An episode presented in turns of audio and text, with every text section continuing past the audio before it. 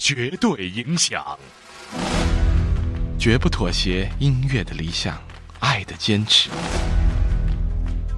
对着蔚蓝无边的大海，心就无限欢愉。影像构成的虚幻世界，有时候比生活更真实。响起银铃般的笑声，就在那些花儿盛开的季节。他们都老了吧？他们在哪里呀？幸运的是我，曾陪他们开放。绝对影响音乐、电影。文学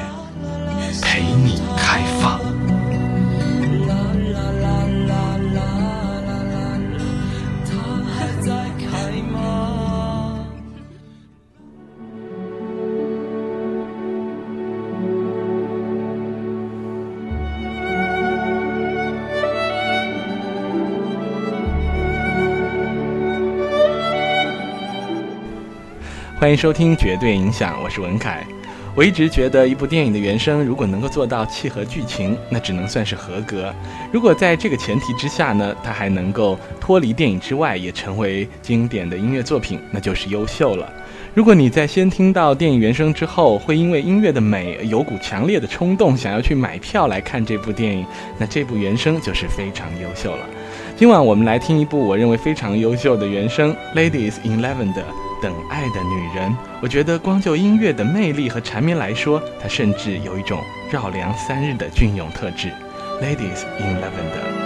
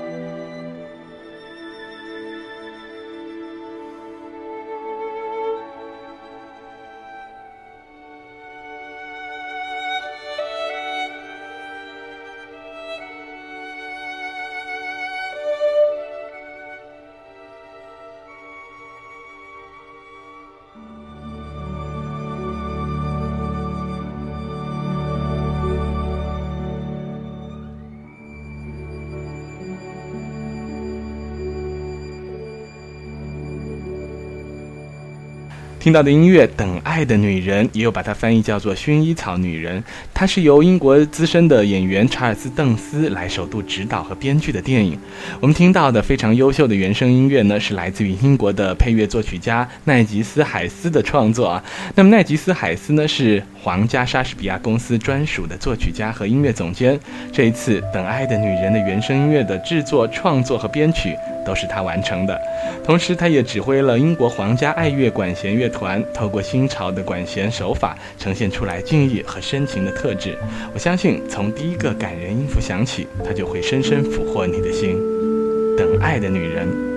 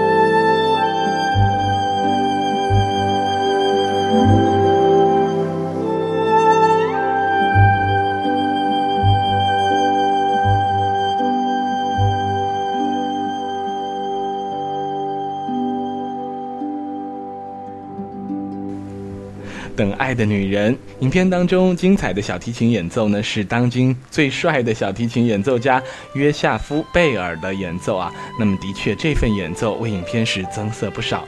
二零零零年奥斯卡最佳电影原声红色小提琴当中，就是他优异的演奏，让那样一部纯古典的原声拿到了奥斯卡大奖。这一次呢，他再度跨足原声带的演出，他用优雅、细腻、独到的琴音深入到影片当中。波兰小提琴家安德烈的这个角色，精湛的琴技是贯穿了全片。我想，他正是这张原声带最为关键的人物了。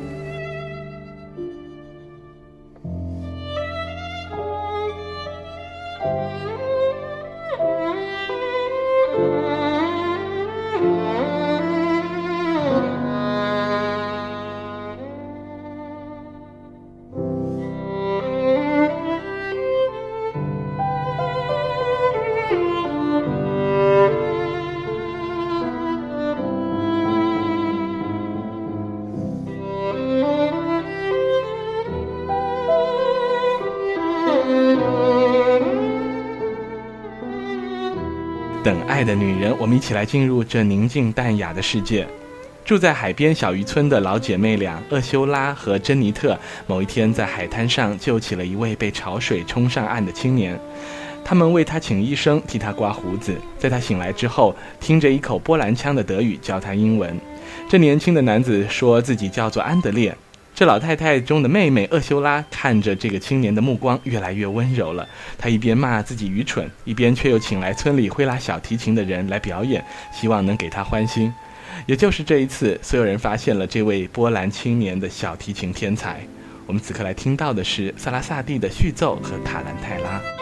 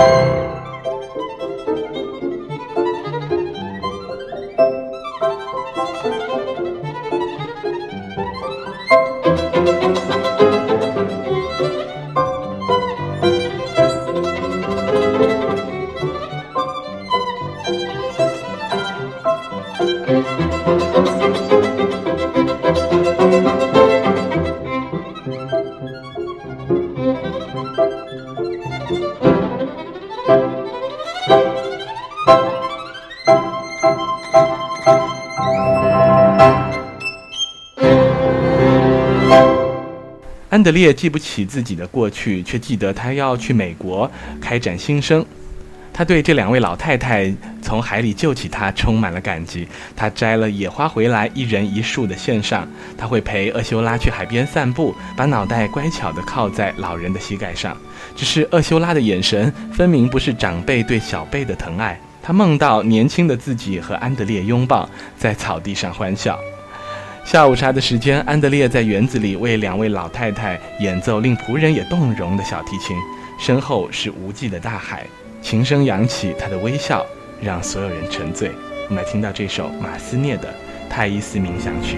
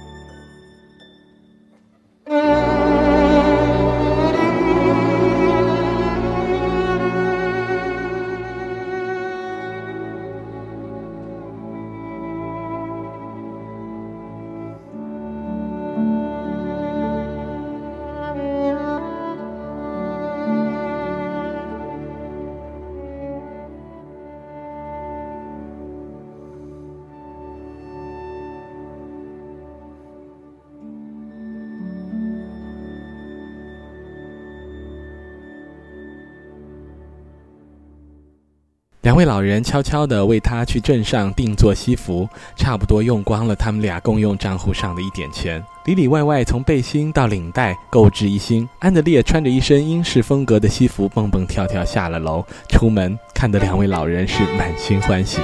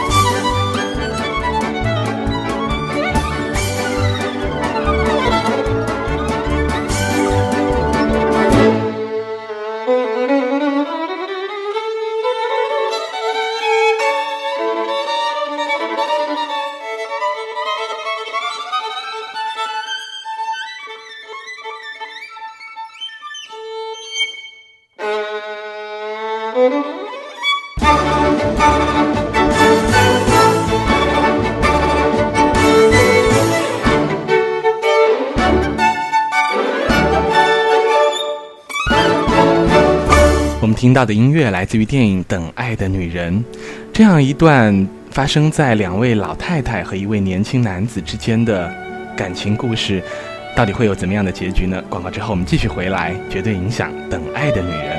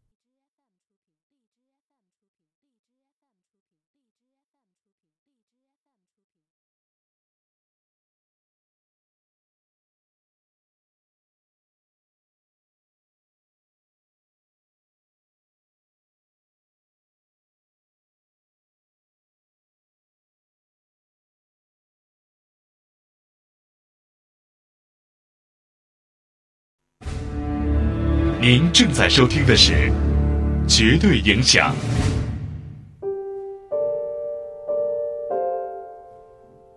欢迎你回来，《绝对影响》，我是文凯。今晚我们一起来分享到的是英国电影《等爱的女人》影片的原声音乐非常精彩。我们上半时段说到了影片当中，两位在海边渔村居住的老太太在海边救起了一位年轻人。这位年轻人已经忘记了自己的过去，但是他有非常高的小提琴天赋。这样的一个故事开端，似乎大家都能想到他接下来的发展。镇上来了一位年轻貌美的女画家欧格拉，老姐妹对她充满敌意。这段音乐就是美丽的欧格拉的写照。欧格拉写信过来，提出要将安德烈带向伦敦，去著名的剧院和音乐家的门下来学习表演。两位老人毫不犹豫地将这个信丢进了火炉。然而安德烈终于还是亲自从欧格拉的嘴中得知，他激动地跑回去大发脾气，厄修拉掩面哭泣而去。当两人在户外相遇，他们也只能互道没有什么分量的对不起。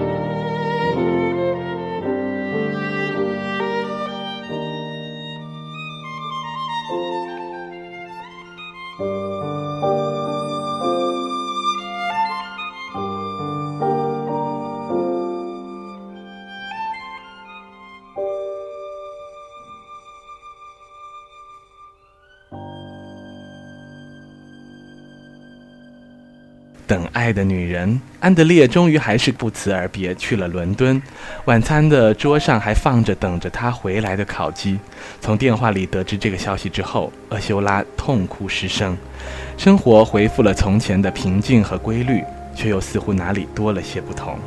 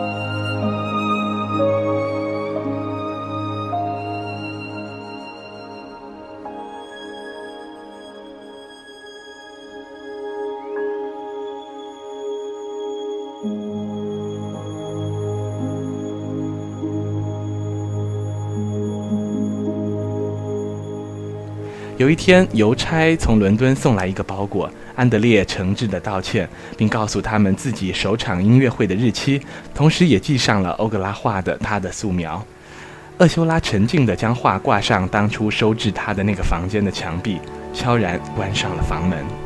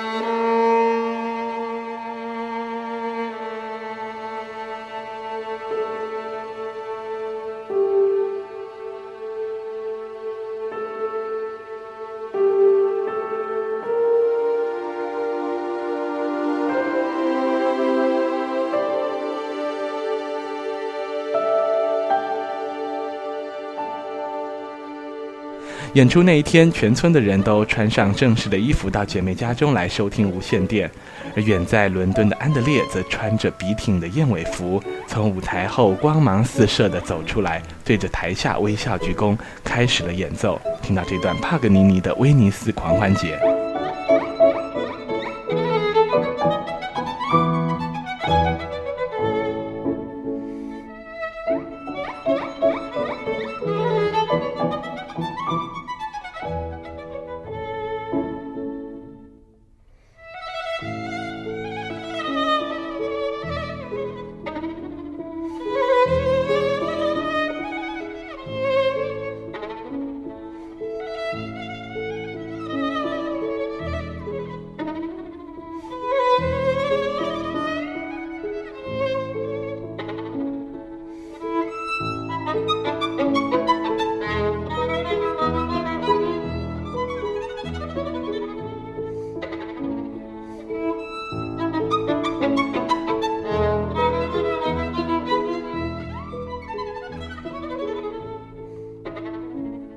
等爱的女人，台上安德烈正在激情的演奏，而台下厄修拉和珍妮特，他们穿着华服盛装，手握着手，端坐在底下，姿态高昂。厄修拉挺直了胸板，认真端坐的样子非常倔强。在琴声中，他模糊了双眼，看着听着安德烈的演奏，厄修拉泪眼婆娑的在音乐声中回忆起了曾经的点滴。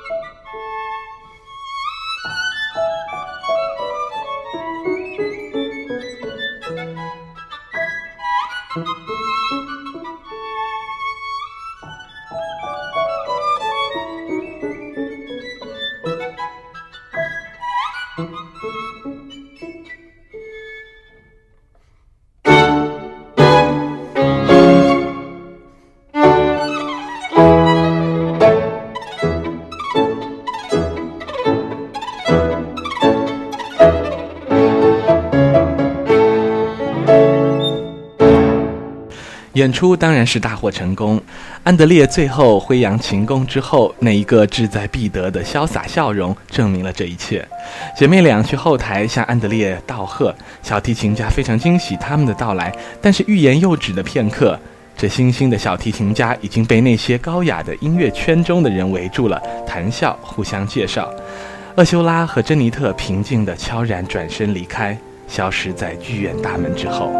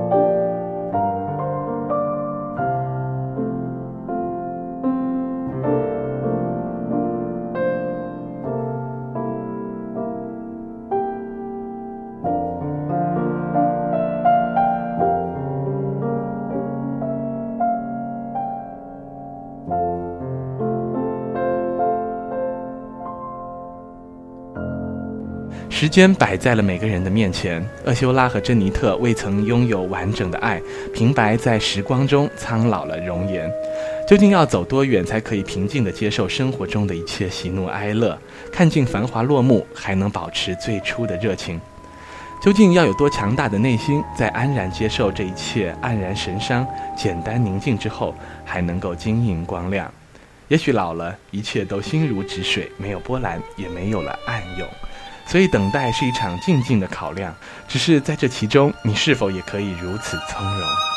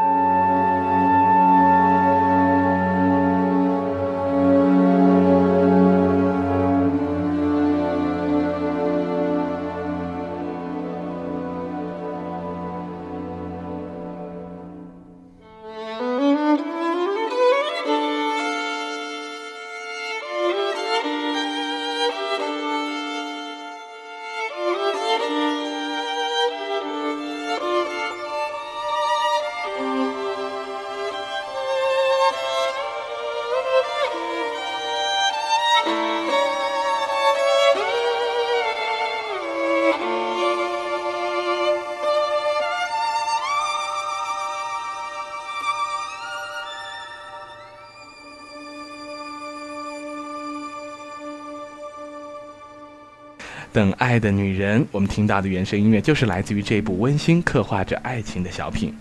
满头白发却是依然还会爱上年轻男子的老太太，我想只有朱迪丹奇才能把握好角色的分寸。这位英国女演员，她总是强势的。她的所有角色，我想她本人似乎也是这样强势。我们来回顾一下朱迪丹奇那些厉害的角色、厉害的表演。一九八六年，看得见风景的房间当中，爱管闲事的作家，尖酸刻薄的表演令人过目不忘。一九九五年，他开始在《零零七》系列中现身，他就是詹姆斯·邦德，既慈祥又严厉的上司。一九九七年，《布朗夫人》当中，她是维多利亚女王，而《莎翁情史》里面，她则是伊丽莎白女王。而正是这个伊丽莎白女王，让她获得了奥斯卡最佳女配角。她的角色似乎都很强势啊，或者说呢，在心里都有一股倔强。二零零六年，七十八届奥斯卡提名了最佳女主角的亨德逊夫人的现演当中，她同样体现出来那股谁也不许抢我戏份儿的霸王劲。所以在这样一部《等爱的女人》当中，也只有她可以在这样的年纪，在对镜梳白发的时候，任性的放纵自己不顾年龄的爱恋。等爱的女人。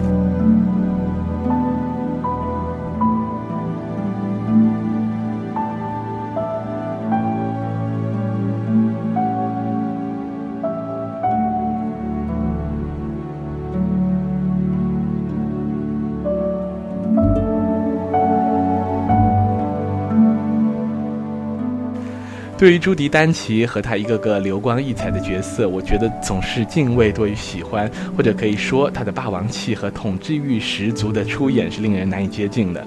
但是马吉史密斯呢，就完全不一样了。她是那种让人满心满怀都会喜爱着的老太太，不愠不火，恰到好处，精致而隽永。但是表演带来的强烈冲击力，却是总在电影结束之后长留在我们心中。她真的是英国表演事业中的瑰宝。和朱迪丹奇同年，一九三四年出生的她，六次获得奥斯卡提名。在一九七零年，凭借《春风不化雨》获得了四十二届的最佳女主角。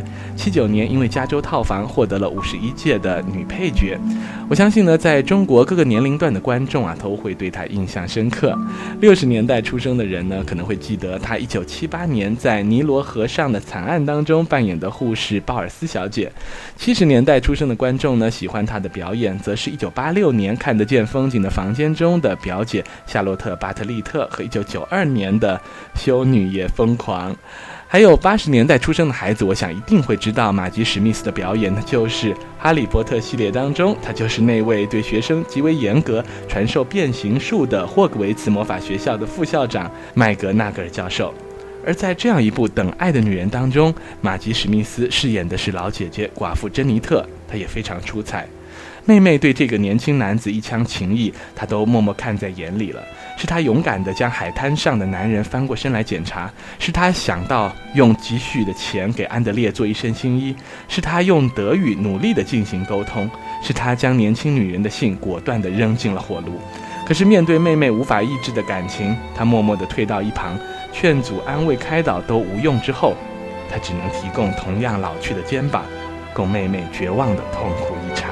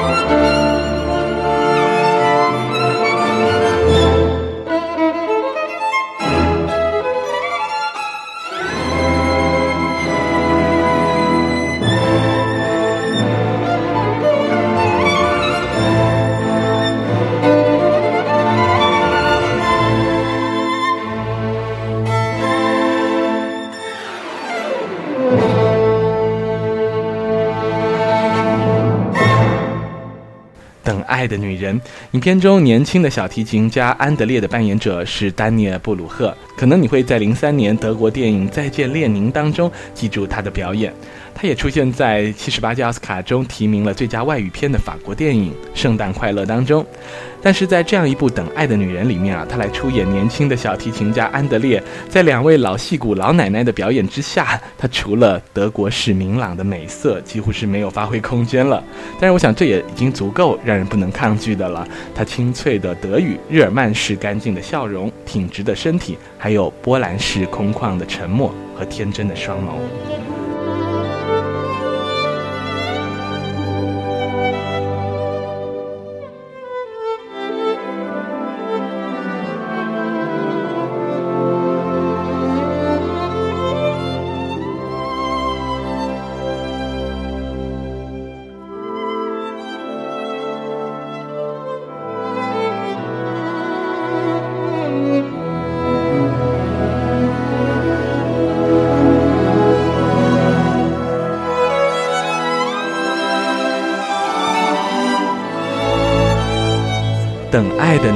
这是我很喜欢的典型英国片的气质。英国的乡村生活，漂亮的茶具，精致的花园，平整的床单，一尘不染的汽车，壁炉旁的阅读。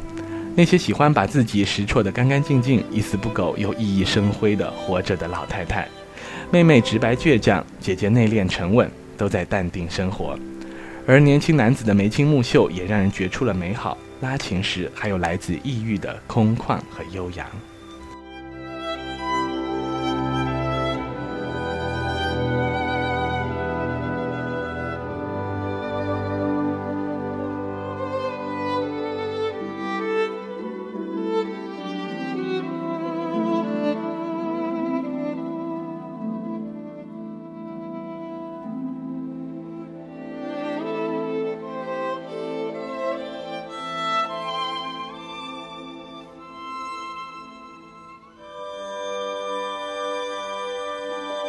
等爱的女人。我在网上看到有些人似乎并不太理解《Ladies in Lavender》为什么要翻译为“等爱的女人”啊，直译过来就是“薰衣草女孩”哈。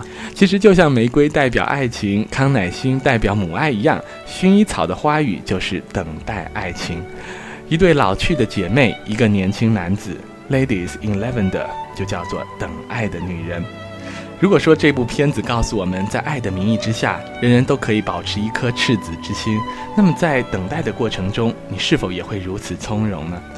所以，我想，当你心爱的那个人真的迟了五十年才出现在你面前，你会怎么办呢？绝对影响等爱的女人，我是文凯。